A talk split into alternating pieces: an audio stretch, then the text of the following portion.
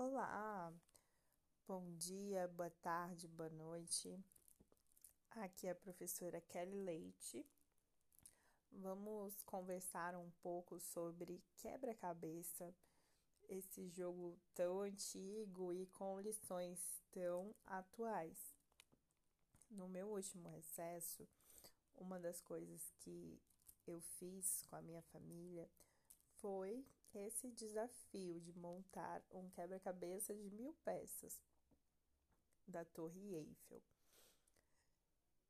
Quando começamos a montar, é, parecia tudo tão confuso, aquelas peças todas tão pequenas, mas fomos aos poucos, eu, a minha irmã, a minha sobrinha e a minha mãe, quatro pessoas, fomos montando cada dia um pouco e durante a montagem desse quebra-cabeça eu refleti sobre algumas coisas. Como podemos aplicar na vida os ensinamentos dessa brincadeira. Quando a gente está montando um quebra-cabeça, a gente tem que pegar a peça, mudar ela de posição, tenta outra peça até ir se encaixando. E assim é com os desafios que a gente tem na nossa vida, a gente vai buscando soluções, algo não deu certo, tenta outra solução, até ir se encaixando e resolvendo as situações que surgirem.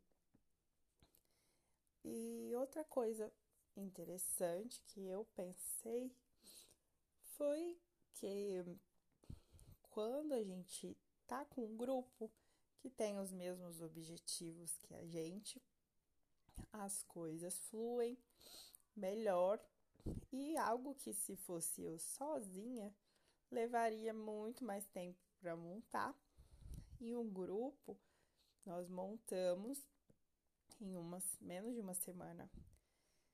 Então, quando a gente está com a equipe certa, que está com o mesmo foco, os resultados aparecem, né? E se alcança os objetivos com mais facilidade. Já dizia o ditado, né? Que duas cabeças pensam melhor que uma. Outra pessoa tem uma ideia que às vezes é diferente da sua. Então, isso, essa simples brincadeira pode estar tá ensinando isso para a criança, né? E tenho certeza que a minha sobrinha vai lembrar muito desse momento lá na frente, né? Desse ensinamento que eu não precisei falar para ela, Maria Eduarda, o trabalho em grupo é muito interessante, é muito bom.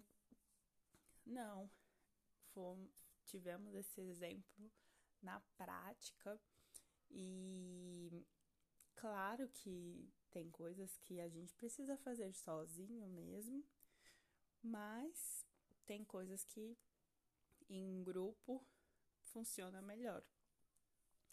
Outra coisa interessante é que eu tinha até feito a pergunta lá na minha caixinha de perguntas foi se você costuma concluir algo que começa. Um, a maioria das pessoas respondeu que sim, mas eu queria dizer que tá tudo bem também uh, não concluir o que você começou, é, porque tem coisas que realmente não vai dar tempo de você concluir no tempo que você se planejou. Tem coisas que vão acabar levando mais tempo. E eu percebo que aqui no nosso país, infelizmente, a nossa cultura ela é muito imediatista. A gente quer as coisas para ontem, né? E uma coisa que é muito interessante é a gente tentar mudar essa cultura e pensar a longo prazo, né? tem um, tem um objetivo, divide ele em etapas, faz um pouco cada dia, porque senão a gente acaba entrando num ciclo de cobrança que acaba que não vive, né? Se a gente for, por exemplo, eu, se eu for fazer tudo que eu preciso fazer, eu vou trabalhar 24 horas, porque trabalho, meu trabalho como professora, então é, sempre tem algo a se fazer. Eu, então eu elenco as minhas prioridades do dia e algumas coisas não dá tempo de fazer e eu faço no outro dia. Mas uma coisa que a gente precisa ter cuidado, né, com essa questão de deixar para fazer no outro dia é a não procrastinar. Porque se você deixa sempre algo importante que você precisa fazer hoje e deixa para amanhã, você vai procrastinando. Então, se, se aquilo que você deixou para outro dia foi algo que você realmente não deu tempo hoje, amanhã você faz. Agora, se chegou amanhã e você não fez, aí já vai entrando no ciclo da procrastinação. Isso é outra coisa que a gente precisa ter cuidado. E também tem coisas que a gente começa e chega, vai chegando próximo da metade, a gente vê que não era bem aquilo. Por exemplo, tem gente que começa a, um curso e não termina aquele curso, porque na metade ele viu que não tinha muito a ver com o perfil da pessoa e o que ela estava procurando, o objetivo dela. Então, tudo bem é, parar aquele curso.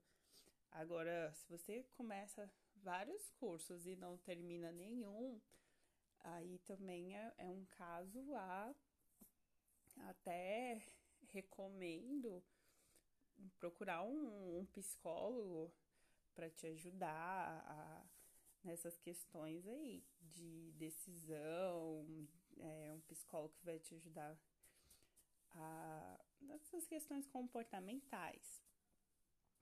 E também outra coisa interessante que eu queria dizer é que as coisas simples, sabe, essas brincadeiras simples, elas são tão é, tão fazem o cérebro trabalhar tanto é, que eu recomendo muito, muito mesmo que tudo, todos esses jogos, seja quebra-cabeça, seja, seja um, uma dama, um, um, xadrez, porque a criança vai estar tá estimulando a mente dela e querendo ou não sai um pouquinho da tecnologia, que a maioria, né, tá vidrada com jogos, né?